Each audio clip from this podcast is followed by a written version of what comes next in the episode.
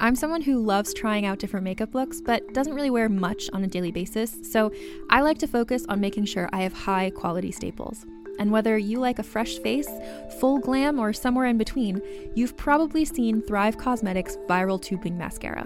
I've certainly seen it everywhere. You know, the one in the turquoise tube? So, that mascara, along with all of Thrive Cosmetics' beauty products, are certified 100% vegan and cruelty free, which I look for in makeup, and they've got excellent quality to match. And something I didn't know from all the mascara videos I've seen is that for every product sold, Thrive Cosmetics donates either that same product, another product that is needed more, or a monetary donation. They've worked with over 500 nonprofits to help with a wide range of causes like supporting cancer survivors, people experiencing homelessness, education access, and so much more. Knowing that makes me feel even better about using their products. And I do enjoy using them. Like I said, I like having high quality staples, and so my favorites are products that are multi purpose, like the Brilliant Eye Brightener. It comes in a bunch of colors, and I like using them as eyeliner, eyeshadow, and even highlighter. Thrive Cosmetics is luxury beauty that gives back. Right now, you can get an exclusive 20% off your first order at thrivecosmetics.com slash thrive. That's Thrive Cosmetics, E C-A-U-S-E-M-E-T-I-C-S dot com slash thrive for 20% off your first order. What's up, everybody? This is Justin Bua, and you're listening to quite possibly the greatest radio show of all time, Rebel Radio. Hey, Josh, fuck you. What's up? This is Rebel Radio. What up, what up? This is DJ Newmark. This is Peanut Butter Wolf. It's your boy. It's okay. Keep checking out Rebel Radio. Rebel Radio. This is Rebel Radio. We're in the place right here. Ah. uh Rebel Radio is going down. Would you say Rebel Radio? Oh, wait. Let's do it again. Rebel Radio. What's up? What's up? Welcome back to Rebel Radio. I'm your host, Josh Levine. Today is our 75th episode of the Rebel Radio Show. If for some reason you happen to miss the last 74, make sure you go back to our iTunes and check them out. My guest today in studio is my man Bua. He is noted painter, graffiti artist. If you've seen his work, The DJ is the, one of the top selling posters of all time, probably hanging in a lot of your bedrooms when you were younger. Uh, he's also a professor of art at USC. He teaches art, he does art for corporations, he sells art. This man is, he lives and breathes his art. Uh, we're gonna learn some lessons along the way. He, he gives us some great stories about just never giving up, about having everybody tell you you suck and just not being any good and just never stop working. Keep at it until you make something happen. And also some really good business lessons about knowing where your money comes from. He's going to kind of teach us how he does that and how you can do that. So good stuff coming up with Justin Bua right after our E EDM.com track of the week.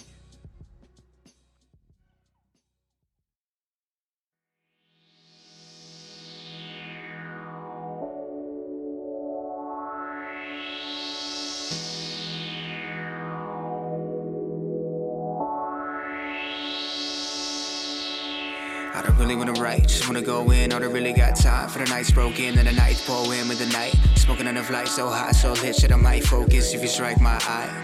But I might be low, for I know where I'm a creature full of emotions. Like, I better hold 'em tight, better hold 'em tight, but I'm zoned in. Zoning must admit, about to overdose on pills, so lit with a bitch, so throat, so we can fit. Don't know who she is, but you feel my shit. Shit, hit it on the dip, lights better on the run, boy. Never commit, never did, not dumb, boy. Better if I'm alone, avoid everybody fake, gotta play so annoyed. Look inside yourself, and you try to fit in. Some lights don't shine, they don't find it within. Just depict it, spit it, get it. Holler about my ends, get the fuck about your feelings, steal it, and serve in the city. Good luck in this brom and the Benny, yeah, I get it. No, I did it on the lawn, shit, I did it on the dope. It's quote the way I wrote this note. I leave 'em hopeless, floating in the open, focus, not focused. This is my potion, this is my glory, this is my dope, man, this is my story, this is time morphing. All right, that was our E EDM.com track of the week. Artist's name is Feel It, F E E L I I T. Extra I for that ass. The track's called Gold. If you like that, check out soundcloud.com slash hip hop for more like it. And now, let's hear from Justin Bua. is my draws, my gold. The time flies, hiding with my eyes closed. Dude, thank you, thank you for being here. Um, I'm excited to talk to you. As, as uh, we were saying, like Jew to Jew, Jew to Jew, it's, the, Good. it's the Jew corner. Jew corner. Um, uh, so you know, I've known your work for a long time, and I dig it. And I- and I uh, even just doing some research, I was learning like how much different stuff you're into, which I think is really interesting. Like what? what, am I, what have you learned?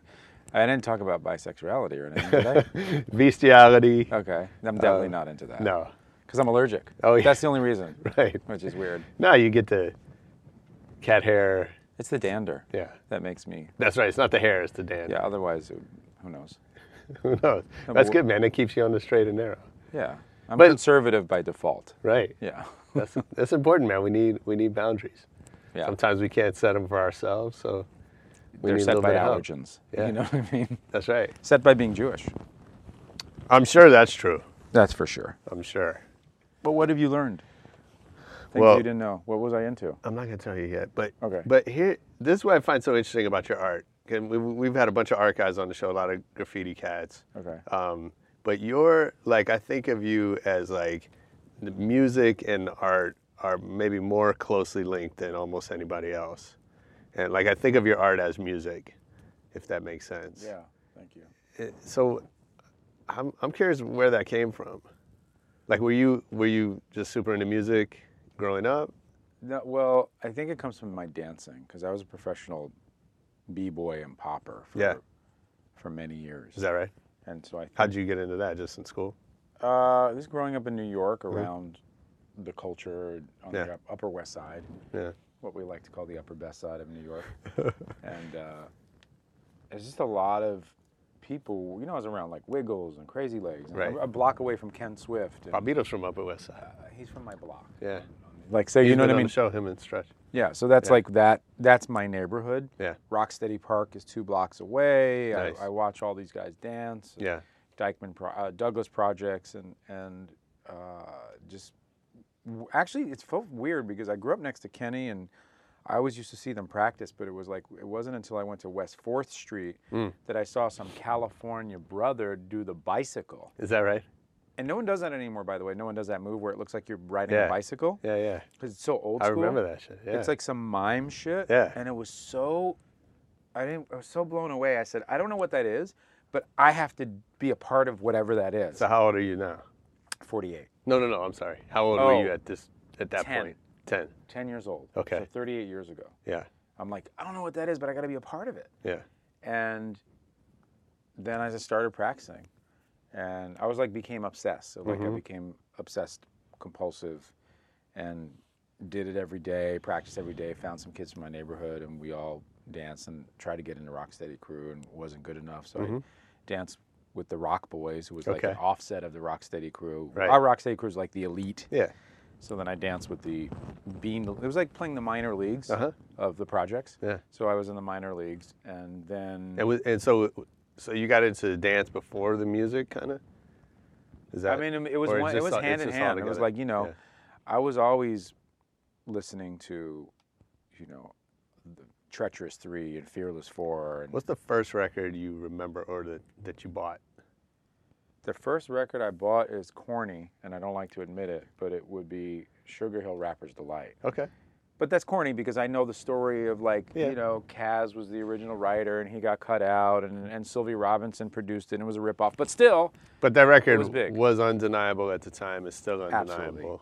absolutely, I mean, that's how it is. that's that's how it is. Yeah. Mm-hmm. So it was the hip hop hippie to hop that I bought and I just like I just that was the beginning and then I was like, but I was getting before that that was vinyl.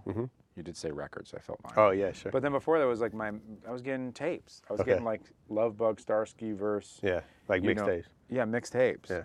And uh, and the guy there was guys in my neighborhood that used to sell mixtapes, and so I would just kind of get them and and, and listen. And of course, you know, I would listen to WBLS or Mm-hmm. Red Alert Goes Berserk, all of that, like that radio s- stuff that was happening. I listened to all that. All my friends listened to it, and then just live shit. Mm-hmm. You know, shit that was like happening in the neighborhood. So I, but it was really the the energy and the rhythms of dance that affected the rhythm. I knew how important rhythm was and gesture was, and then I was also very influenced by classical painting because my mother was a painter and my grandfather was a was a very successful letterer. Oh wow. So he did like Prince Valiant and Felix the Cat, So all my friends that were writing graffiti, I was like, oh my god, my grandfather would burn you, and he's 70. You know, like, but, and that's, you know, I, I did graffiti and I wasn't even good, but I knew what great was, and Yeah. it was like more than like Futura and Dondi and all these guys in my neighborhood. I was like, my grandfather Herbert Hirschfeld, the old Jew, would burn you, like, cause he could just do like stone 3D letters in like Right. five minutes that were just ridiculous and like big and and and you know ice letters and just You know what's crazy interesting shit. though? You say that like the way you say it. You know, I had um, I think it was Slick on the show, and we were talking about I love Slick. the yeah, Sl- Slick's I've the man. collabed with him on a couple of pieces. Nice. But we were talking about the like the value like graffiti is to my knowledge the only art form that involves a battle. Mm-hmm. And or the, like visual art, right? That involves a battle and and we were talking about the That in that, that uh, a battle between like a real time right. right? Like, too, because you know we're talking about Slick versus Hex that- Right. when they did that. Sure. And just like you know, the value of that as an artist, That's as actually a not creator. true though. Okay. So here here's here's a little Dude, historical Give me some more. knowledge. Rembrandt So- and no, it wasn't Rembrandt. don't know Rembrandt who- was on his own, okay, fucking his maid. Uh, Rembrandt was a fucking baller. Rembrandt I'm a was. big- I'm a by the way, Rembrandt Rembrandt's fan. the greatest painter of all time. It doesn't get any better. I don't care who you are. It just ends at Rembrandt. Yeah. You could be John Singer Sargent. You could be Zorn, but it really ends at Rembrandt. So Nice. it's like, just stop it.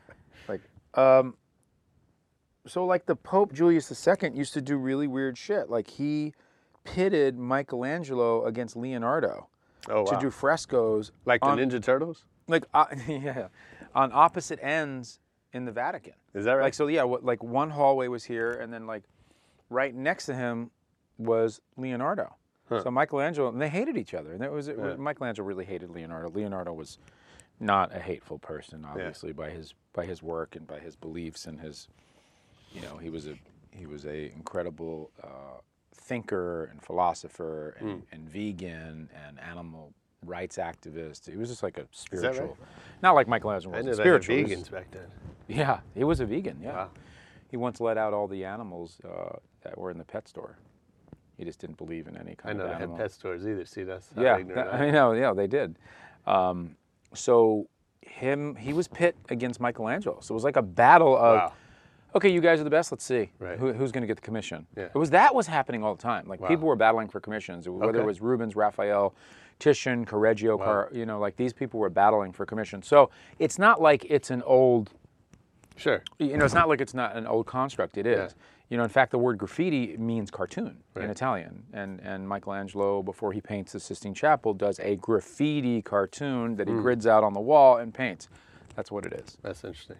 So yeah, it's got good roots. But yeah, it, Well, since later then, I on, it didn't know wasn't any of really that, but- happening. But, but clearly in the modern era, like so, if you're coming up in in pretty much any other visual medium today, like you don't have this opportunity to battle and really prove yourself real time against the clock and another human being. And I and right. and so you know, I was just wondering like the value of that, like what that does to your art and your creative process, to be in that sort of hyper competitive environment. It does a lot. I, I didn't really experience it with graffiti, besides like black books and my friends being better than me and me Sure. not being as good as everybody. Yeah. And art too. Like I went to an art high school, and I was like, uh, why is everyone better than me? So there was kind of an impetus to work harder because of that. Uh-huh. Yeah. Uh, but Is I that think, how you took it? Yeah, I didn't. I took it as a Because that, challenge. that I- can go either way, right? yeah, Like, you could defeat. You could be defeated. But I had Yeah. a mother who was really positive, and I had a lot of teachers who were really negative. So I had a lot of like, you should stop painting. You're not ready yet. Really? You should stop drawing. You're not good enough. Yeah. My friends are like, you should so whack, bro. And I'd be like, no, but I'm trying. They were like, oh my god, you're so bad. Like a lot of that, you know. And But not and- that but that's nice, how kids. I'm sure. Not that No. nicely. No, not nicely. They were like, "You're skinny and you suck." You know, like whatever. It's just part of how kids are. We were we were sure. ruthless. We were brutal to each other. Of course. Uh, I went to school on 137th Street and Common Avenue in, in the depths of Harlem, and, and and my my that neighborhood there was pretty nasty, and the people were very nasty and competitive because music and art was a very competitive art high school. Yeah. So I grew up with that, but more the b-boying was obviously competitive, and so I was very used to battling. So I battled all the time. So I had a battle head, I had a battle mentality. Yeah. I knew how to win. I knew how to be funny and weird and clever and ironic with my body, Yeah. and so I was able to kind of translate that with my art. and I knew how important, like once again, circling back to rhythm and gesture, fluidity was. You know, the body is primarily water. We're primarily made up of water. Um, so if you look at us as a moving, you know, creature of blood and water, you have to think about why are people drawing anything stiff whatsoever you know and so i think that uh, a lot of artists kind of l- overlook the importance of gesture and rhythm and how it all relates back into the earth you walk on even to the architectural structures that you're dealing with because they're still organic compounds Hmm. you know so I, I like to think of architecture too as undulating terracotta you know That's like- way too deep for me. well, I'm tripping on mushrooms right now, so no, I'm kidding. So no, I feel like I feel like the the the landscape is like uh, I always say that Goethe, the architect and, and poet, said that architecture is frozen music. So I say that okay, well, if architecture is frozen music, then the Bua architecture has been defrosted because it moves to its own energy, and the rhythm of hip hop that I grew up around had its own energetic rhythm that was related to the social climate and atmosphere of the time that the kids started to manifest through moves. You know, it was like we're not going to take it anymore. You know, like it was hard. It was it was like or percussive. It was really intense. It was very male. It was very you know. Mis- it was it was almost misogynistic in a way, where it was like, let me move in a way that is dance but male so i don't get any kind of criticism and i can be cool of Mm-hmm. course. so the girls are going to look and be like oh my god that's like a that's like a, a war dance to open my flower and then the guys will look at it like oh shit he's like fighting but he's moving his body and he's not breaking out any like you know knives or, Right. or guns he's just kind of doing it so the dance was cultivated in my mind's eye in a way that was so male and cool and reflective of uh, the spirit of the times. Mm-hmm. You know, Reaganomics and and New York City just being a fucking hot m- mess Yeah. of the wild. It was like the wild, wild west, Dodge City, Yeah. Mm-hmm. but New York, and so it embodied all of that. Yeah, Reagan said it was like Beirut Yeah. So when he was in South Bronx. He came to the South Bronx and said it was like Beirut,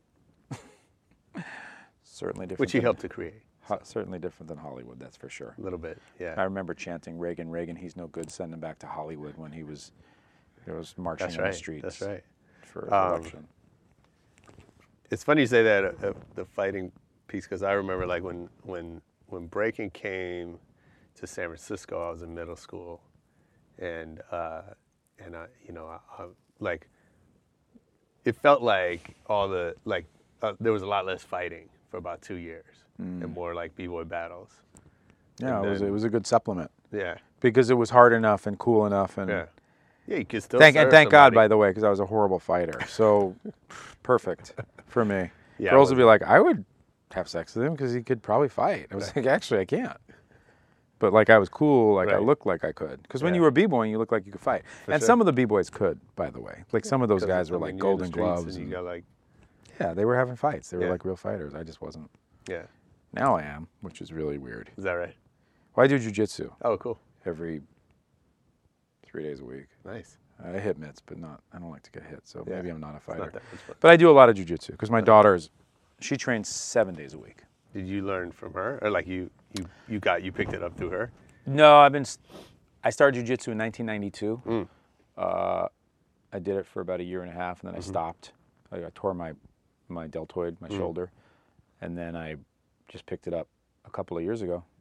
Uh, Tenth Planet with Eddie Bravo, Oh, cool. and so I'm now a blue belt, which I know means nothing, but something. Means It's- what it I means. uh, yeah, it's cool. Like I mean, I, I really like it. I love Yeah. it, and it's fun. But my daughter's like, she's just a kind of prodigal, twelve-year-old Wow. like wrestles and does jujitsu seven days a week all That's day amazing. long. She's a freaking savage. I have to do it now so like that I don't get tapped by her. So it's more of a you know keeping up with the Jones, not to get Sure. dominated by Yeah, yeah, your own that's- flesh and blood, which would suck because she's very pretty and it would really not be a good look. It'll for me. happen. I think it will happen, but it's going to be a while. She's got to get a, Yeah, lot- that's a good. You lot gotta more keep- mass and You gotta size. keep- yeah, for sure. You got. But she's so technical. Like it- one little wrong move, and she can she'll she can heel hook me. Nice. That's the level. It's like woof, Wow. like crazy. Yeah. Yeah. So when, at a certain point, you had to start feeling like you're good at this. Jiu-jitsu? No. Oh, okay. I was like, so I don't feel that yet. No. I'm kidding. Art. I was. Was, there a moment? I was I was always being ridiculed in school. I was at public school Mm-hmm. and I had a group of kids who were really good at comic book shit. Mm. And they were like, "Oh, you're not good." And I was like, "Well," I-" and I didn't like comics, which is really weird. Like I didn't like comics. Yeah. And they were drawing like superheroes and shit like that. Like I liked uh, Crumb, Okay. but I didn't like Marvel but and like DC. Marvel, DC, yeah. But I didn't like Batman, but they were doing like foreshortening and Yeah. really cool Batman characters and shit. And I was like doing really weird, like homeless people with guns and, and buildings. Yeah. And they were like, that's okay, but it's not really, look at this. And I was like, yeah, that is kind of cool. And how do you do the foreshortening? And they were just d- better. Right. And so I had a teacher, I don't want to mention his name because I don't want to throw anyone under the bus, but Steve Ettinger, who said in his piece of shit way, you see these kids around you in class, they really know how to draw and paint. They were copying, doing like master copies of like Michelangelo. This is sixth grade. Yeah. He said, You're never going to be good, and you should probably stop because you can't do this. And I was like, I, I, I know that I can, though, but I know there's, I just don't have a natural talent for it. It was like really weird because I was very creative, but I wasn't naturally gifted with observational drawing, which is like representational drawing. So I knew at that age how important it was for me to get good at that because I wasn't natural at it. It was a white guy sprinting. White guys can't sprint. You got to really work at it. You know what I mean? Type of thing. Well, I mean, yeah, I know what you mean, but but like I'm amazed. You felt really offended by that. It felt like you feel like Oh, me? You, you can sprint. yeah. Oh, I'm a sprinter. Are you? No. Okay, I'm, exactly. I'm like That's the my world's point. slowest sprinter. Okay, but That's my distinction. you're just not going to be, you have to work harder at it when you're not gifted at it. That's a fact. So I had to work harder at representational painting and drawing, and that's what I did. Well, I'm stuck on on something. Steve Ettinger Yeah. and his piece of shit words to a child. But Dog, he's probably dead. Don't worry about it. He's dead. But like you know, we live in this environment. I know you're a father, and like where, you know, there's so much emphasis on on positive reinforcement feedback to our not in New kids. York in the 70s. No, but that's what I'm saying, right? But but now that's kind of you know, and I have a seven year old, and there's that like, um, but you know, how amazing, like for some for people to just come at you that way. And, Oh, that was not the first teacher. no, I'm sure. Mrs. Weinbaum used to hit us. yeah, She used to fucking hit us, Yeah. straight hit us. Like, Mrs. Weinbaum was my fifth grade teacher, and she would straight smack us in the face Yeah. and hit us with a ruler. That was normal. That was a PS 87. right. And uh, that was normal. It Yeah, was now they weird go to because she jail came for from that. like the, the 50s, Right. where that's what Where she that's- came up doing. Well, and your it- parents would hit you if they found out your teacher was hitting you. yeah, exactly, you right. know. And now it'd be like, oh my God, if a teacher hits anybody, No, they'll be in jail. they're in jail. Yeah. But back then it was normalized, and so sure. I was still getting. I mean, wasn't still getting hit, but I was getting hit by Miss Weinbaum for sure. But so look, so so was here's what I'm wondering. I mean that sucks. It's that's a shitty human being. Yeah, But but my father got hit by the nuns. no, no, I get it. my right? uncle got beat by the priests. No, It was kind I of get it. like But here's what I'm wondering: was that kind of feedback, looking back now, was that helpful? I mean, I was so out of control in fifth grade. I probably I'm not talking about the hitting. okay. I'm 'cause talking about I was. the, like- I'm sorry. I'm having a therapy. meeting. Are we in therapy? No, I'm in. you A wanna lay ra- I'm down? on a radio That's show. why we have a Yeah. couch. Sorry. Um, no, no, no, no, not the hitting. yes. The telling you you suck at art. It was. It was. Was that it a- was. was- it was one of those Can you feelings. look back now and see that? It's horrible. was Yeah, because I value was in a that, or professor at was just- USC for 12 years, and Yeah. anybody that sucked at art, I would never tell them that. That's so mean. It's very. It's it's it's not, and it's also not honest because Right. you. It's relative. Your Mm-hmm. sucking at art could be different, and I've seen kids that, let's say, suck at art, or are not as qualified or as good naturally, who've come up and gotten so much better, and they pass the kids with work, hard work, and that's what happened with me Yeah. it was a motivator. I had a lot of fuck you energy, and it was a motivator to work harder. And I had a teacher who was the principal of my music and art school, which was Hi- LaGuardia High School of Music and Performing Arts. You know, fame. I'm gonna live forever, Nobody listening knows what that is. Just me. and I'm gonna die of cancer. Fame. No, I Did Irene Cara die of cancer? did she? I don't know. She's probably still alive. Well, we're gonna she start- listens to this start- show. does What's she? up, Irene? Call in. Hello, Irene. Um, so Colin, I had a the head of the art department was Miss Denver. Okay. I wanted to enter the scholarship, which was the Mark Rothko scholarship. Every year I said, Do you think I should enter? And she was like, No. I was like, Okay, because all my friends are entering. She's like, Yeah, but no, you're not really ready. I was like, Okay, fine. So, senior year, I say, I'm going to enter this scholarship. It's the Mark Rothko scholarship for the most outstanding artist in the five boroughs of New York. And she said, I don't think you should. And I was like, Why? Fucking. I'm doing all this creative shit. Yeah. And I'm getting better at drawing and I'm hanging out with kids who are, yeah, they're better than me. But I know that I'm also better than some of these other kids. Like there's there's no way I'm bottom of the barrel. Like and I'm really creative and some of my friends are liking my work and some of my teachers are nice to me now. You know, I'm putting in a lot of effort. And she's just like, You're just not ready. And I said, But like every year I come to you and every year you say I'm not ready. So I'm a senior. So what am I gonna when am I Right. gonna be ready? Yeah. You know, like there's no not there's no the ce- I'm I'm at the ceiling. Right. And she's like, "Well, I don't think so." I said, "Fuck." I just knew like fuck her, you know?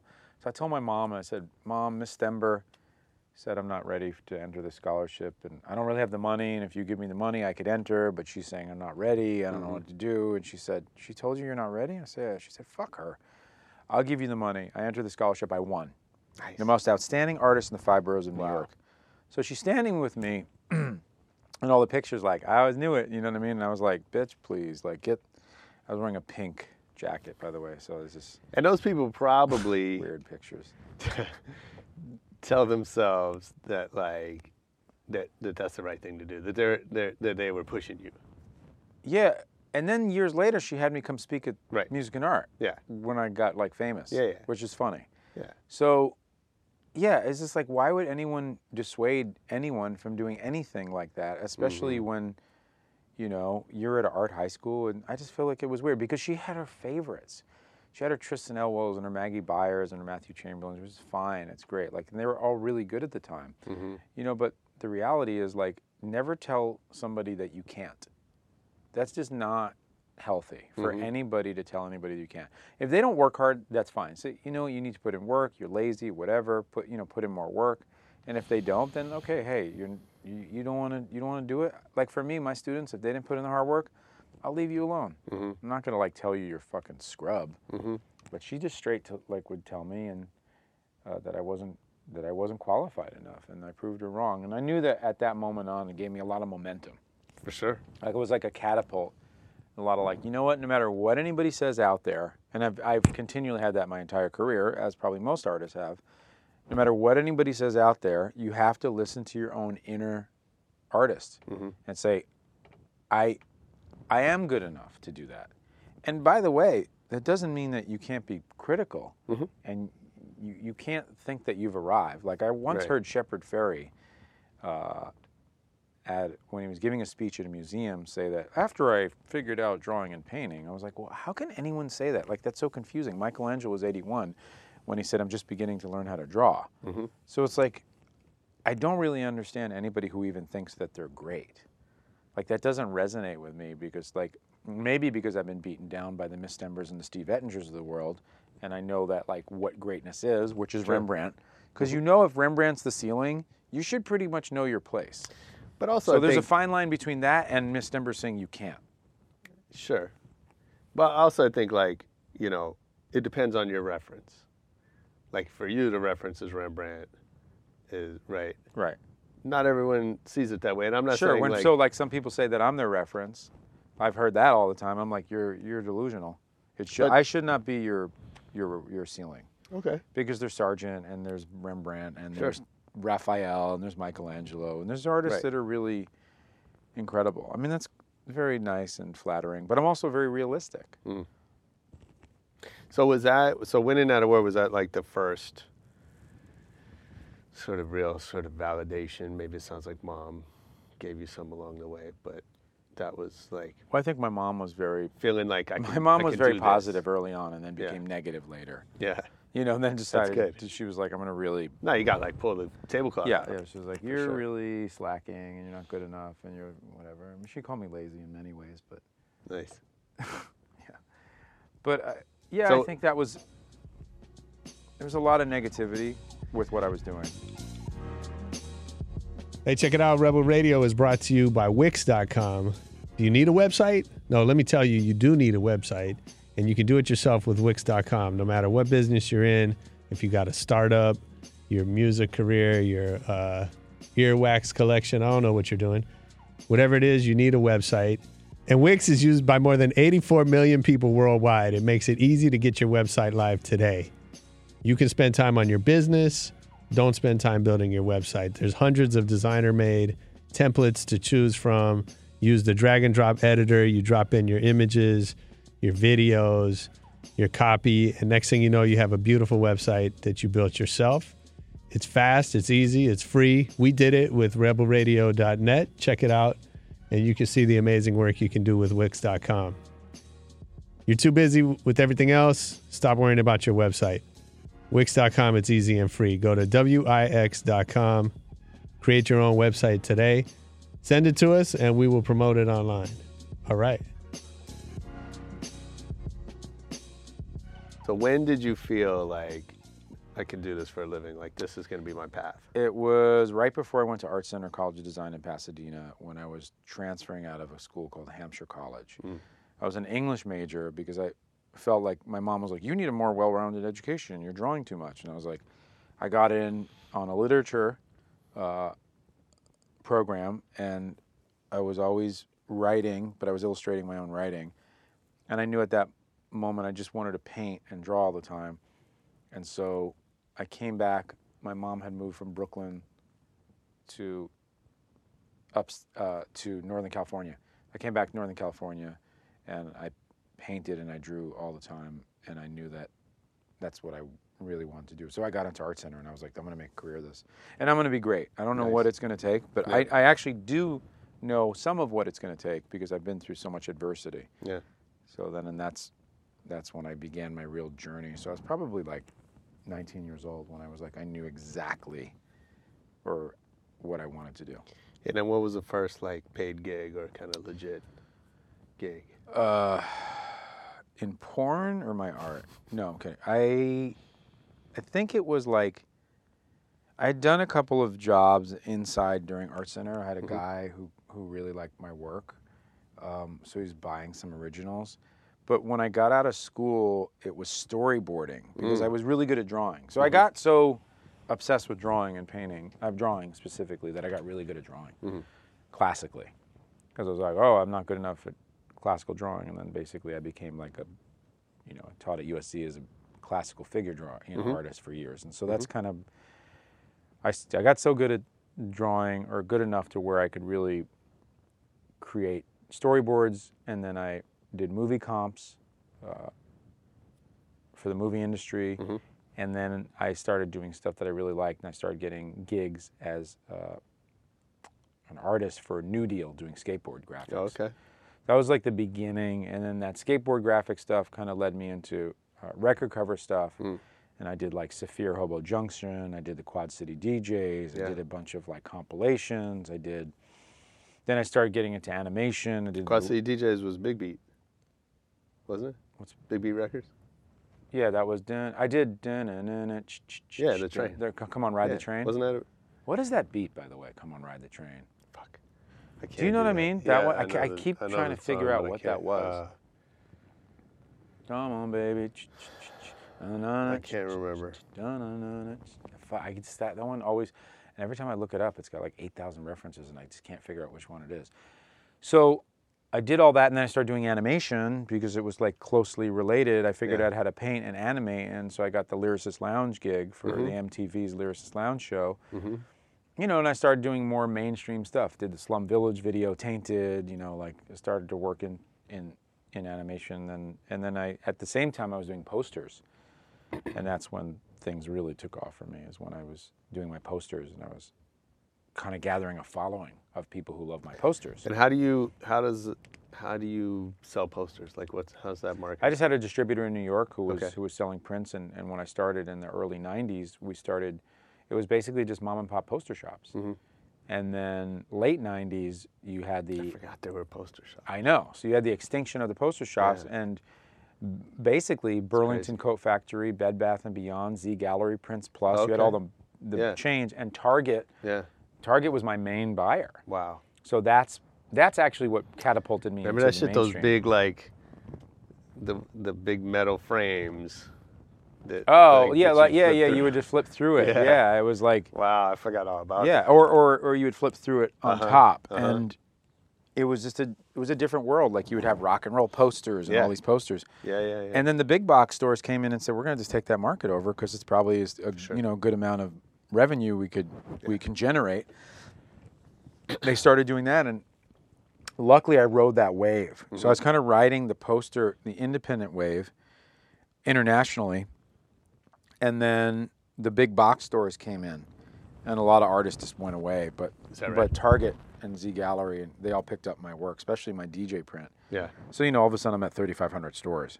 So it's like way better than Sure. the mom and pops could move it. Yeah. So that that was a long wave that I rode, Nice. and that's kind of what got me a lot of the popularity is just being a Target and and and Bed Bath and Beyond, Beyond and Burlington Coat Factory and those stop those spots were just like that was it. yeah. That that wave. I've never been inside of Burlington Coat Factory, but I probably better picture not to be. I picture this like win- warehouse full of coats, like. Like yeah, that's just I, the name. I- Like yeah, I don't even know how they're selling art, but I, I guess feel like they it's are. cold outside, And you gotta walk go in there, and there's yeah. just those the fucking uh, woodsman jackets, like Yeah, it's like a stocked up to the ceiling. I really don't think I've been to one either, but I Yeah. know they sold my work. That's dope. I just like I, it's hard So- to imagine buying the DJ poster out of Burlington Coat Factory. I know it was selling there. Yeah, and so that that poster, by the way, is the number one selling art print of our era. that's amazing. Yeah, and that was because of all of the mainstream stores, which don't do that anymore. They're Right. selling mostly images that they license for free from China. Is that right? So all the artists that they had to pay, that kind of went. So that changed too, and Mm-hmm. Sure. then I just got off it. It was like, okay, well that's done. So how does that change the game for you when when that poster takes off and your popularity grows and like does is there a day when like the phone starts ringing or like how what Yeah. happens? Is the change here's the question, is the change more internal or is it more external? It's both. Internally, you feel a certain validation and justification, you know. And I think at the same time, you know, but I'm doing a million projects because I'm not, Sure. at this point, I'm successful enough to where my my career's going well, but I'm like, oh, there's other avenues.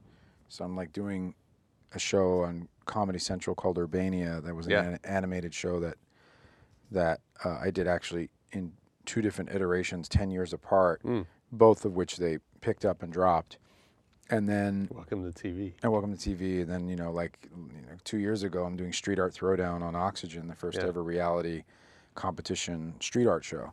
So it's like you know, I've done, I've always been you know, did a show with uh, IFC, did a Mm-hmm. show you know with Ovation, did it. I just like That was the DMC thing? the DMC thing, Mm-hmm. Yeah.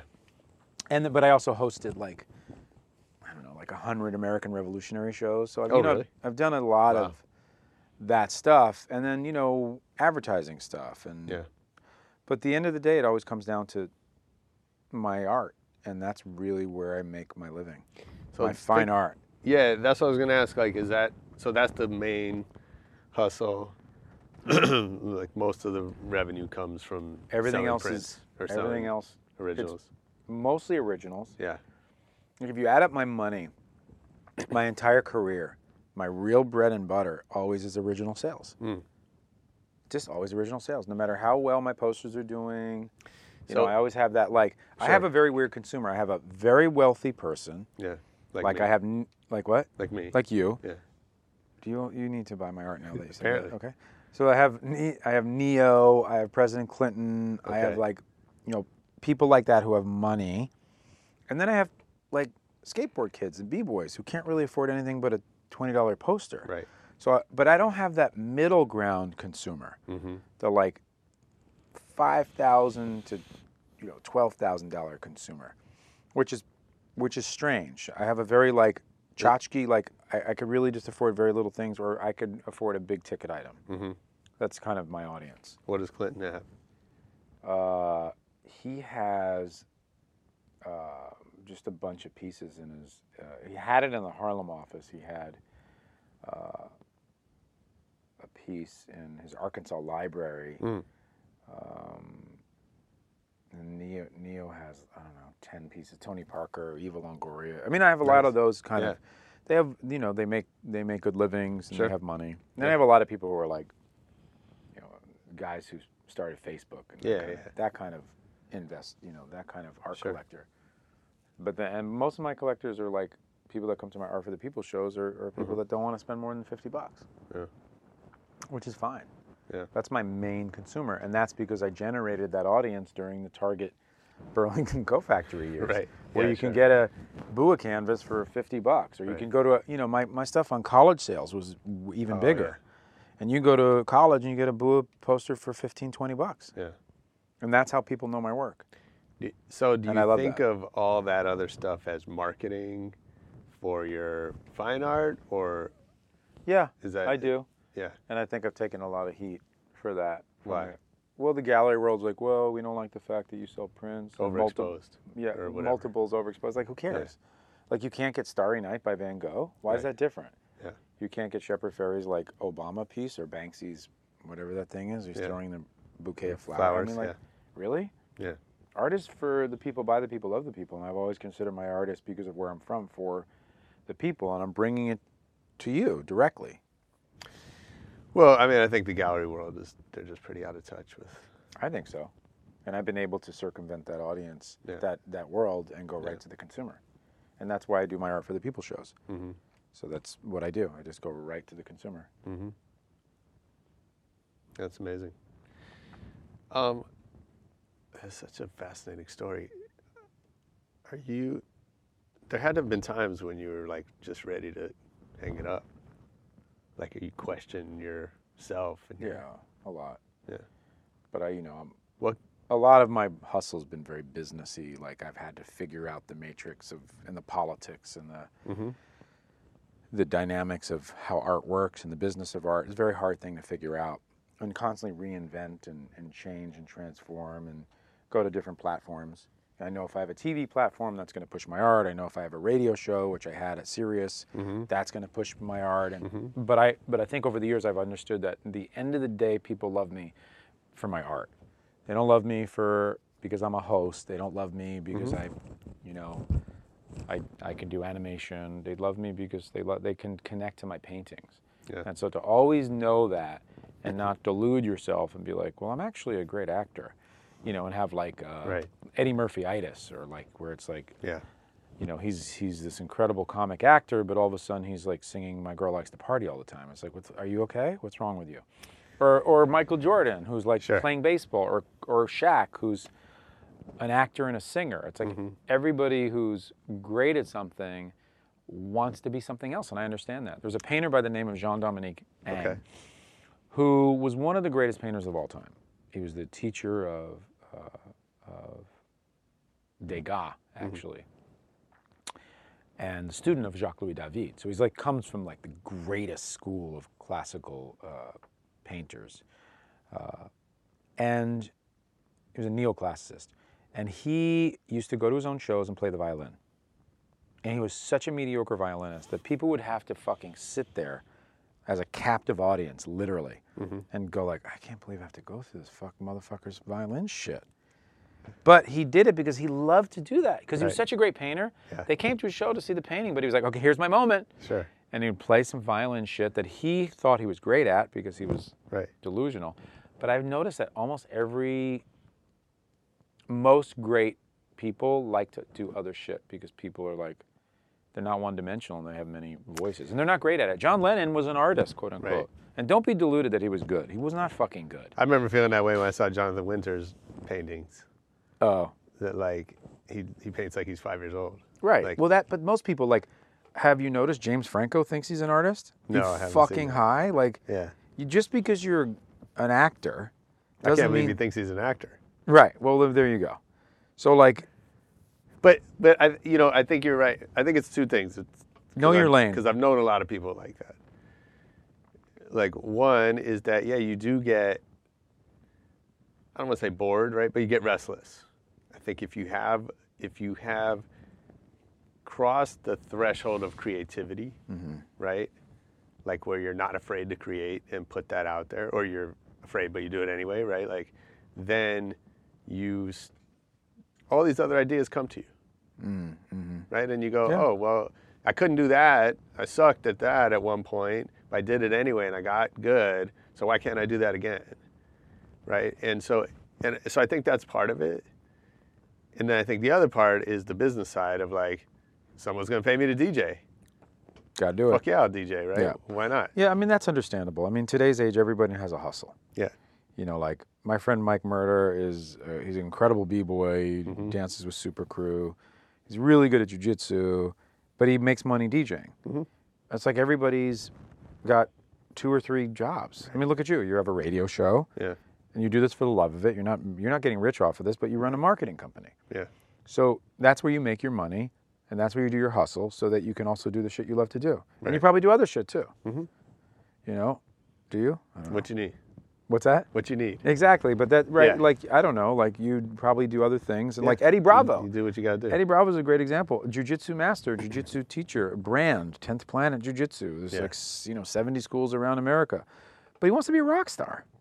The guy's been playing Right. music forever. Sure. That's what he wants to do. Yeah, and part of it is that a certain number of people come see you because of who you are, Sure. right? And you can you can piggyback that. It's Right. I just think it's really important to know your lane. So for me in my career, I've always been like, oh shit, reality check. I better go back to painting. And actually, that's what spiritually makes me the most grounded. You know, like in the end of the day, it's my meditation, it's my love, it's wh- it's what I connect to and my my deepest truth. yeah. And so I feel like I have to go, always go back to that. So so- so much, um, you know, I- back to what we were saying at the beginning, and I think of your art as so musical, and so you know specifically jazz and hip hop and and this sort of Afrocentricity that comes through on the canvas, um, and and you know some of that I think is uh, there's a timeless aspect to that, but there's also a very like some of that's rooted in a specific sort of eras, right? And so how does that how does that change? How does your style evolve? And are you and how are you influenced by you know the greater cultural changes around you? Well, you know, I'm going through that now. Like, what you know, what's what's the next iteration of what I want to do? Because you know, I was the first artist to paint the narratives of hip hop, the b boy, the MC, the DJ, uh, the graffiti writer, and to mass produce it. You know, people know me as that. I kind of broke it open and I said, "Why? This, this is a great subject to paint. You know, why not? This is what I grew up around. I'm just painting these nascent moments of Right. early days of hip hop when it was a burgeoning culture. So Then, no, go ahead. no, no, no. I was gonna say something stupid. Say something stupid. So now you're painting like the Instagram star. the No, I'm not. Snapchatter. Like that's the funny thing. Like you know, I- then I then I moved to like, well, I love hip hop so much. I want to do the 50 greatest legends of hip hop in my new book with HarperCollins, and so I Yeah. painted like, you know, all of the people like Mr. Wiggles and Crazy Legs and and Cool Herc and uh, you know, Ku- Kumo D all the way to like Wu Tang and Tribe and Jay Z. So I did that, and I was like, okay, well, no, no offense, but I'm sick of that. Like, uh, what am I going to do now? You know, and I thought about like, should I paint the pop stars? And I've certainly done jobs where I've painted like Justin Timberlake and Beyonce, Mm-hmm. but it's not like what I want to do. And so right, now, I'm kind of figuring out what's the next level of what I want to do, and I'm kind of working that out. Are I you- love to draw. I love to paint. I love to draw classically. I love to paint classically. No one really wants to buy my nude figures. No one even knows it's out there. I don't care. Mm-hmm. It's for me. I do it for me, not for anybody. I have a crazy library of erotic art that I would like to release, like just the collected unconscious, m- you know, bua, which is fun stuff Yeah. and maybe I maybe I do more of that. Maybe I- maybe I don't I don't know. Like you know, I I also really just like painting the average kind of working person. Hmm. That's kind of what I what I grew up around. You know, I grew, Yeah. up, I grew up in the streets of of New York and hung out with some just interesting, crazy people, and that's what Yeah. I like. You know, I don't like to paint the aristocracy. That's not my that's not my jam, Mm-hmm. as people say. Fucking hate when people say that too. I don't know why it just bugs me. That's my jam. They're, "Ah, really? that's cool. I kind of like that I know. He's fine. It because resonates it's to you. evocative of like, because you know. Shittiness. No, I'm kidding. No, it's evo- it's like because we used to say that when we were nine, Okay. and then right. right. you know. Now it's come back. Hey, I hope you're enjoying this one with Justin Bua. If you like the uh, professor route, we have another professor on the show a few months back, my man O Dub Oliver Wang. He's a DJ, a blogger, uh, all around hip hop historian, and also a college professor. So if you're trying to get your learning on, we're taking you to Rebel Radio University. Go back and listen to O Dub after you finish this episode with Justin Bua. Uh, yeah, I just feel like I don't know, I don't know the next iteration, but there's always something, you know, like Picasso had his rose period, then he had his blue period, then he had his cubist period, then he had his like, you know, etchings of of uh, Greek mythology period, and then he had his sculpture, and then he did Yeah. his futurism, then he did his, you know, he's just like ever evolving, and I feel like as an artist, you really have to be ever evolving. In anything, like Madonna was always, always evolving. That's why she was so current and contemporary. Most artists can't do that. You know, unfortunately, most artists can't. Uh, I think that there's something futuristic about my work in a back in the days way. You know what I mean? So like I've kind of, I've, I've liked to think that I created a buoified lens that I've seen the world at that other people can relate to. That's really cool. You know, so I feel like it's, it's now, but it's then and it's future. So it's because it encompasses a lot of shit that I've always felt was cool. Yeah. Like you said, it's you know, hip hop and jazz and it's Afrocentric and it's musical, which is timeless, and it's got a rhythm and energy of dance, which is timeless, and then the characters. So I don't really know what the next iteration is, but I know that I better do it soon or I'll be homeless. Well, I mean, it seems that seems like such a hard thing to do, and I think to like to evolve your your style, right? I mean, I think It's- that's, it's natural, though. It's I hard feel for like it's anybody, uh, like for any, whether you're an artist or not, right? It's hard to evolve. We're seeing that play out right now that people don't want to change and progress. Um, And then you get forgotten. That's okay too. Or absolutely. maybe you have your vision and that's your vision. Or you like get in- elected president.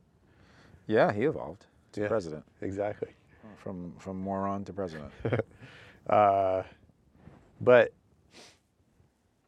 but oh, so you know, I think the challenge for an artist is like bringing that, bringing your audience with you, right? And and Sure, or and getting a new one. Yeah. you know, and that's, you know, people are going to rediscover my DJ painting forever. Mm-hmm. You know, like I, I, I would hope that in 200 years, people are like, oh shit, check this shit out. Much like I've discovered Dali, like, oh wow, check it out. No, Dali "Oh, did that fucking painting like Right. forever ago, and you're like, for the first time, you see the persistence of time, and you're like, oh my god, look at that. Or Hieronymus Bosch's Garden of Earthly Delights, that Yeah. you're like, oh my God, look at that. You know, everyone has that moment where Mm-hmm. hopefully it's classical enough to where it's always going to hit the next generation because it's timeless. Mm-hmm. Uh, my voice really went high when I said timeless. I felt felt that it's timeless. This is where I That's gotta- good. I want That's- to point that out. That's emphasis. so that everybody else out there who's case listening you is not missed like, it. oh my God, did he? uh, He should really be self-aware of that. I am actually. How about fucking that? I'm self-aware of how high that sounded and how shitty it was. That's okay. have I don't you- always have a perfect pitch voice. I go high sometimes and I sound like shit. Fucking piece of shit, my voice sometimes. Thank you for clarifying that. Well, you know, I gotta point it out. We're definitely not editing that out. hey, so have you had mentors that have helped you along the way, or are you Mm-hmm. Yeah. figuring this out all on your own? No, I've had- Besides the teachers that tell you that you suck. Yeah, no, I've had good teachers. Uh, I have a guy by the name of Gregory Wirkiton. He's in his 70s, one of the best draftsmen that's ever lived. He's like this Filipino white dude who's like out of control good. Like, Yeah. I can't even believe how well he draws still. It's like makes me sick. And He's a mentor. My friend Ruben Hickman, who's who's uh, at Paramount, he used to DreamWorks for years, working on Shrek and a billion movies as a visual developer. He's my best friend. So what he's do you- kind of like a great teacher. Like he, he Yeah, what do you he's- get out of out of that? he kind just of shows mentorship? me sh- he just he, like he's always evolving and Mm. he's just smart and he just knows you know art is so deep like he understands color better than me and and he understands like like design better than me, understands like so many things to such a high level that just being around him through osmosis and just through like if I bring a painting and say, "What do you think?" You, ah, that's cool, but try Mm-hmm. this, this, this. You know, so I have those people that are around me that that are going to give it to me like Yeah. it is. Just like with business, I've had a business partner for who's a lawyer for over 20 years who just gives it to me straight. Like I showed him two flyers I designed today for my for my show in Oakland, and I said, "Which one do you like better?" He goes, "Neither." And here's why. And I, okay, well, he said, "Hey, man, I'm going to give it to you." I don't care. I'm still going to use them, Great. by the way, because I'm not a graphic designer and I don't want to change it. Right. I'm just not going to change it. like at this stage, it's just a fucking flyer. But the point is, he keeps it real, and so I like those people around me, and I, I don't care. Like it doesn't affect me. And Man, people find it so hard to do that. And I've struggled with that for years to give people really direct, honest feedback, right? Oh And- yeah, but it's fine. I and- think people and- need it. And you know, it took me many, many times of doing that and having people appreciate it to kind of sink in Mm-hmm. that that's actually like needed and wanted, Right. you know. And I see that ev- every, you know, certainly in business and personal relationships, I see it constantly that just nobody wants to tell each other the truth. I think ultimately what I've learned in my life on this planet is that the truth is just easier in the end. I'm sorry, babe. I just got AIDS from a prostitute. I'm in love with her. I gave it to you as well. but this is the truth. That's a lot easier. Here's the upside. Yeah, that sounds easier. No, it is so much easier though, just to be honest. Like in the end of the day, what can you do with that? You can be angry at it, you could hate it, but at the end of the day, if it just kind of unravels itself in another way, it's a shitty. So, you know, I think the truth is easier.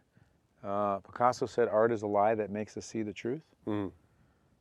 You know, it's a you're you're creating a lie, a two-dimensional lie, which Mm-hmm. is the the the truth is two dimensions. The lie is that it's 3D. Hmm. You know, David Blaine is doing his magic. You're like, he's creating this lie. You know, like, but people believe it's the truth. You know, I mean, that's interesting. Like, if we think about, you know, coming out of this election season where, like, this whole relationship we have to the truth. Yeah, Donald Trump never told the truth. 70%, the fact checked is 70% of everything he said was a lie. Right. But he said the things that people wanted to hear as truth. He studied all the Midwestern radio shows, all the conservative radio stations. He learned what people wanted to hear the most immigration, deportation, glo- global warming, whatever those hot button ticket items were. And he went off on it. As opposed to Hillary, Right. who didn't really hit. Now, it wasn't whether it was, it was people's truths. People wanted to hear that, and he gave them what they wanted to hear. And that's the thing, right? And and and you know, so the argument that I w- have been having with with you know liberals for the last year is that like, all you're saying is that he's lying, Right. but nobody cares. Like, it doesn't matter that he's lying because he's saying stuff that people want to hear. Yeah, there's a lot of people that are like, the, the average liberal person is just so angry, but they're not doing anything about it. Right. Like, just do, okay, so do something about Right. it. Like, just don't. Yeah. I mean, now everyone's like fearful. Like, oh my God, it's happened. Well, now there's protests in the streets, which is like, but what is that where, doing? where the fuck were you? Right, and and what is that going to do? Like, what what can we really do? So I think that if you really think about what can you actually do, can you make a painting that that is speaking your truth, as opposed to, I just don't like to get stuck in a fearful headspace of like, oh, it's, this is terrible, it's so fearful, because then you're victimizing yourself, Right. and it's not proactive. Well, so like, and uh, I imagine for you, like you, you can't create out of fear. you know, I feel like I've been vegan for 17 years, and so I feel like that is my daughter is 12 years old. She's born and raised vegan. I don't subscribe to the meat and dairy industry at all. Like I don't give them my money. I feel like it's a vicious industry. I'm not perfect. I do other shit that's probably less than excellent. But just because you drive a Prius doesn't make you an activist, you know. And I feel like a lot of the liberals are like, "Yeah, drive a fucking Prius." That's your badge. Yeah, as they flip you off and cut you off. Like every, which is, if you guys drive a Prius, it's fine. It's just totally cool. Does it come with a tampon or? No, I'm kidding. um, but I feel like, you know, I think that we have, We have to be. We have to do more. And maybe Trump has done the greatest thing, which is awakened us up because I feel like we get stuck in mediocrity. And even Picasso said, "I would rather be a shitty artist than a mediocre one." Like that half. Right. Like that. It's the it's the Jewish equivalent of. Eh, Right? Yeah, like what? eh, I agree. I think that's like the just worst. Do it. Like have conv- yes. conviction or don't Suck at it. or Yeah. don't, then that's okay. Like, Right. fuck this, you know, fuck this. Like, there were so many liberals who just threw their votes away, or so many people that didn't vote, Right. or so many people that just were like, I'm going to vote for Trump. It's like, okay, well, look, I campaigned for, for Bill Clinton early on. I was like one of those like wacko door to door campaigners, and I did a lot of shit for Ob- like for the Obama movement. You know, all the the big shows with Shepard and I did a- like I don't know something like I handed out 5,000 free posters of Obama. I did everything. With Hillary, you know, I I just voted. you know what I mean? But I was Mm-hmm. Yeah. I I believe that like and all the all of my liberal friends, oh, she's such a liar, she's a liar, she's a liar. It's like, but you're so s- you're so stuck on that. Right. Like you don't even nobody even knows the truth. You know what I mean? Everyone's bought into this hype. And same thing with Donald Trump. Like yeah, he's got some horrible policies. But I think at the end of the day, do you really believe that he even believes that? Or did he just use that to get elected? Right. Yeah. Who knows? Don't forget, Mark Burnett crafted him. You know, he's slick Mm-hmm. Absolutely. as fucking shit. He's got rea- no matter how s- stupid he is, he's got some serious like slickster Yeah, business he gets savvy persuasion. and reality television savvy. No question. And he hasn't done anything horrible yet. Right. So until he does, I mean, he's not. sh- like this, let's to be wait. fair, he's not even in office. He's yet. not e- even in office. The debriefing is going to be amazing, by the way. So here's a, Like Obama, Right. Having to debrief him. Oh, I think they Obama just- being yeah. a super intellectual, articulate yeah. dialectician, having to debrief, like okay, not so gonna the, listen. so we're He's gonna, gonna be get on into his phone the Russian whole time. economics, and he's gonna be like, "What the fuck is that?" And he's- he's just- I know he's gonna. Obama's gonna be like, "Oh shit, it's gonna be a long fucking day." God damn it. so what is, you know, uh, what's that going to do to to our art and music? Like, because I think you know, hip hop is in some ways a direct result of Reaganomics. I think it's a direct so. result of you know I think the it's a good point. the failure of integration to kind of live up to its promise, right? And so, so, and and you know, society's system to take care of the people. Absolutely. They're kinda Vietnam War, forgotten. Like all these things gave birth to hip hop as a cultural movement. Sure. Um, What is Trump going to do? I, I don't know. I don't know, like, if hip hop hasn't become too uh, intertwined with pop and money for sure. to be a viable communicator of the times. Yeah. I think it probably has, but maybe there's some next thing. Yeah, I don't, yeah, I, I guess it's not. Right. Mm-hmm. My point is that it's not hip hop, it's something else that we don't know what it is. What's the next iteration? I don't know. I'd have to tell you to have to go live on in you know in East Flatbush or Right. New Orleans or somewhere where like shit's happening because I live in my bubble in you know Echo Park, so I don't Yeah. really know what's happening. Yeah. I, am at the jujitsu school and I'm painting all the time. That's I all mean, it's do. pretty nice in the bubble. That's like, that's, I think. Oh, But the as you get lesson older, we you take you're from more in a this. bubble. Yeah, of like course. I'm just not like my Yeah. ears not to the streets. Like Yeah. sometimes I see the new kids. Like sometimes I go to sh- like to like b boy things and or stuff like that, and I see the new dancers. I'm like, oh my god, what the Yeah. fuck's happening right now? It's like next level shit. yeah. And I'm sure people see that with rap and all kinds of shit. It's like so there's some next level shit, and we catch it. We catch it on the radio when Yeah. it becomes big. Yo, you heard this new mumble rap and whether you like it or hate it and people i know my whole like my whole friend base is so anti Yeah, but of i course. but i like it That's only because it's garbage. panda Hey, uh, come on, stop. no i like it why i mean i, I What- think the give me- beats are Who are some new artists that you're fucking with? No, like the visual, panda visual thing artists. No, visual person. artists. you don't even want to who do you delve un- into that you hate mumble rap so much right it's because it's a diametric No, I just- opposition to No, we're music, just is we're that gonna why? lose the studio, but I want to hear your my visual artists that i love yeah that are painting today yeah like new cats, young. Who's the next Hmm. god there's next level, next generation? There's that a, you're there's- checking there's a for. classical artist named Jeremy Lipking who's so good that it hurts my feelings because he's so classical, and his work is so beautiful. I don't know. I like Ralph Steadman, who's still alive, thank Yeah, God. sure. Who's illustrated all the Hunter Yeah, S. yeah. Thompson stuff. I used to be pen pals with him, and I've had I have handwritten letters from him. I, lo- I love him so much because I can't believe how creative he is. Yeah. and that's the difference of draftsmanship and creativity. He's such he's so creative. I can't believe the things he can think of. Mm-hmm. Like that boggles my mind. Like I, I think I sit there and go, oh, I wish I was that creative. And that alone is, is such an uncreative act, by the way. Of course. And then Jeremy Lipking's so technical. I go like, oh my god, I can't believe how technical he is. There's so many. There's a guy named Red Rabbit on Instagram who I can't. Okay. I can't believe how good he is. Like, I just hit people on Instagram, and I Yeah. just sometimes I'm just like, it blows my mind. I mean, ninety nine percent of the stuff out there is just derivative and it's just shitty. Of course.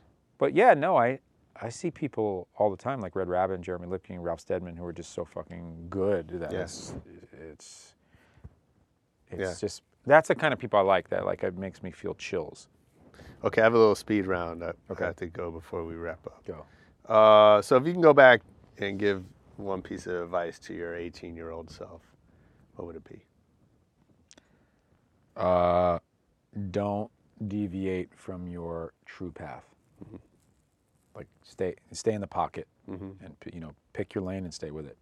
So like all the hosting, the TV, the film, the the music videos, all that stuff. I would I would never do it again. Yeah. I would just keep. I would just d- be. I would be a better painter, Okay. which is what I'm kind of gonna do now in my life. Okay. I'm just gonna get better. Try to get better. Sure. There's not n- much time. Yeah. What um what did you used to believe and then later realized you'd been wrong? that condoms worked? No, I'm s- I'm kidding. Um, oh my God, that's like a, that, that goes to like a moral. You know, I, I think that would be the truth. Telling the truth, that's good. I was a, I was a, I was an amazing liar. Amazing liar. I lied my entire life to, to survive New York, to hustle, and I learned that that get it. was that was the truth. And now to tell the truth, Yeah. I think that's the that's the greatest thing. Is there some other talent you always wish you had more of? Yes, I wish I played music. Yeah. I played piano mediocrely, which, as we all know from this interview, mediocrity is the worst thing you could do. Would that be your instrument if you were Yes, piano for sure, by far. Guitar is the worst on your fingers. It hurts me. Oh yeah, it hurts. I played. I took guitar lessons. I never got good. Me too. Uh, so what's the next goal that you're you want to accomplish? I want to be a TV star. No, I'm kidding. I want to do. I just want to be. A, hosting. I- no, I want to be a better painter. I really feel like right now is an opportunity for me to know my true purpose, to, to find divinity with God, to find harmony with God, is to become a greater. I know my purpose and to really know it deeper. How will you know when you're a better pra- painter? My mom will tell me because she hates everything I do. I swear to God. Okay. Yeah. Um, what's another? Is there? If you knew you couldn't fail, what other career would you take on? If I couldn't fail, Yeah. I feel like I'm a really like good actor, and I feel like I could do that really well. Although I, as I've gotten older, I've realized I can't memorize any lines, so it'd have to be like off the Hmm. like cuff improv. acting. Like I have to be like a re- like I'd have to be in Woody Allen movies, Yeah. or like Larry David movies where yeah. it's all improv, or, or Mike Lay film where Nice. it's all improv. Yeah. Like, cause I feel like I couldn't. My daughter can read 20 pages and recite it verbatim, and I can't. I can't read two lines and remember them. That's why on TV I was great at teleprompter, great at cue cards, great at an earpiece, and great at improv. And when it came to a script, I'm actually the worst person I've ever known in my life. That's hilarious. It's shocking how bad I am. Yeah. My retention capacity is is despicable. Do you collect stuff? What do you collect? Uh, while I'm on the United States Stamp Committee, Okay. So I'm starting to collect stamps. I'm not a philatelist, but but I'm one of ten people that choose America's stamps. Seriously? Yeah, I work. Wow. I go to DC four times a year, and there's way. there's ten of us that choose any stamp you see. I've chosen it. That's cool. So, or I've been part of the process. Yeah. Um, so I'm starting to collect a little bit of stamps because it's so cool, and then um, I collect art. I collect other artists' art. Yeah. I collect my friend Ruben Hickman's art and and, and, uh, other Jennifer McChristian and other people. What's the last great book you read? I don't read anymore. No. I stopped reading. I just listen to audiobooks. Does that Ah, count? yeah, that counts. Yeah. They're all like, they're all like, um, spiritual, like, books on relationships. That's all they are. Uh, Is there a title? The Superior Man by David Dieta. Oh yeah, I It's a haven't- good book. I haven't finished it. Yeah, it's good. Is it? Yeah, it's really good. Yeah. I think I do that. Like that's kind of like I'm on a spiritual path to be a better human being as Sure. well. And and you know I, I already figured out how to be a great dad. Yeah. But and obviously that's, a, important. that's a work. Yeah, that's, that's my main goal in life is is was not a good husband, not a good boyfriend, and trying to be a, a better person to have a partner come into my life, just like Yeah. I am with my daughter. I have a great relationship with her. Yeah, that's huge. What movie do you think you've seen the most? Mm, probably Manhattan by Woody Allen. Wow. or or Brazil by Terry Gilliam, Oh wow, that's not a. or Zoolander by Ben Stiller. Those three I've seen so many times, and the other guys, which is so weird. Other guys? yeah, with with, Yeah, yeah, uh, with Wahlberg, Mark and, Wahlberg. and Farrell, Will Ferrell. Yeah, I've seen that because my daughter loves that one, and she loves Zoolander. Uh-huh. Zoolander might have won at this stage. God, I've seen Zoolander so Isn't many that funny? times. I don't want to say I've seen Beach Street because I was in it. Right. Did I mention I was in Did- Beach Street? Did you watch it over and over? of course. Yeah. That's I'm only in the Roxy When scene. girls come over, and you're like, hey, Hey, let- did you know I was in? did Oh, you know I this- starred as an extra in Beach Street? wait, you were wait, you starred in? I starred in. it. Forget the other part, but I Right. starred in it. Yeah. Yeah, I was in Beach Street. No That's big deal. awesome. Beach Street. Favorite DJ of all time. Uh, DJ Kubert. I painted him. I love him. Yeah. I love him so much, and she's he's a, he's like me. Like he's such a worker, trying to get better. He knows he's not good enough. He's always getting better. Yeah. He's such a crazy DJ, like chemist. Yeah. Like because I know him so well and how what he does, it's so crazy. I mean, it's so amazing you say that. I mean, I, I love Q-Bird and, you know, but like the idea that, like, there are so many shitty DJs out there Oh that my are God. so pleased with themselves. my god, it's and then that a guy like that, like, knows that he's not good enough. oh my god, he's It's- he it- calls me at four in the morning like, yo, wh- what do you what do you think of orange? I'm like, what? He's like, yeah, orange is like I think orange is like the new way to that's affecting my scratching. Listen to that. Did, did you think that was orange? I'm like, are you what? Like what the fuck are you talking about? But that's the shit he's on. He's all like, I just feel like I'm kind of scratching this color. Like, do you feel orange from that, or is it more? And you're like, oh my god. He's like, yeah, I, I don't know, man. I'm just trying to get better at. It. I'm not. I gotta go. Mm. Then he's practicing. he's that guy. Yeah. He's r- he's the real real deal. Yeah. And he's Filipino. It's unbelievable. Uh, where does everybody find you online? Uh, Instagram, Justin Bua, J U S T I N B U A. Facebook is just B U A at Bua, but Instagram's really where I live and where I kind of post all the really new, cool stuff and the fun stuff too, the erotic stuff, the stupid stuff, the wild stuff. Nice. Cool. Dude, thank you for doing Thank this, you. man. This was so much fun. This was Lots great. of Was I the stuff I best interview wasn't you've had? I expecting. just want to know. By far the best today. Today. Okay, that was my man Bua with some valuable lessons, some good stories. I hope you enjoyed it. I know I did. Don't forget to support our sponsor, Wix.com. Go build a website at Wix. Send it to us, and we'll tell you how great it is. Uh, and most importantly, come back next week for more Rebel Radio. We have Trey from the Far Side, also Trey from Trademark, the new collaboration with DJ Newmark, coming up next week.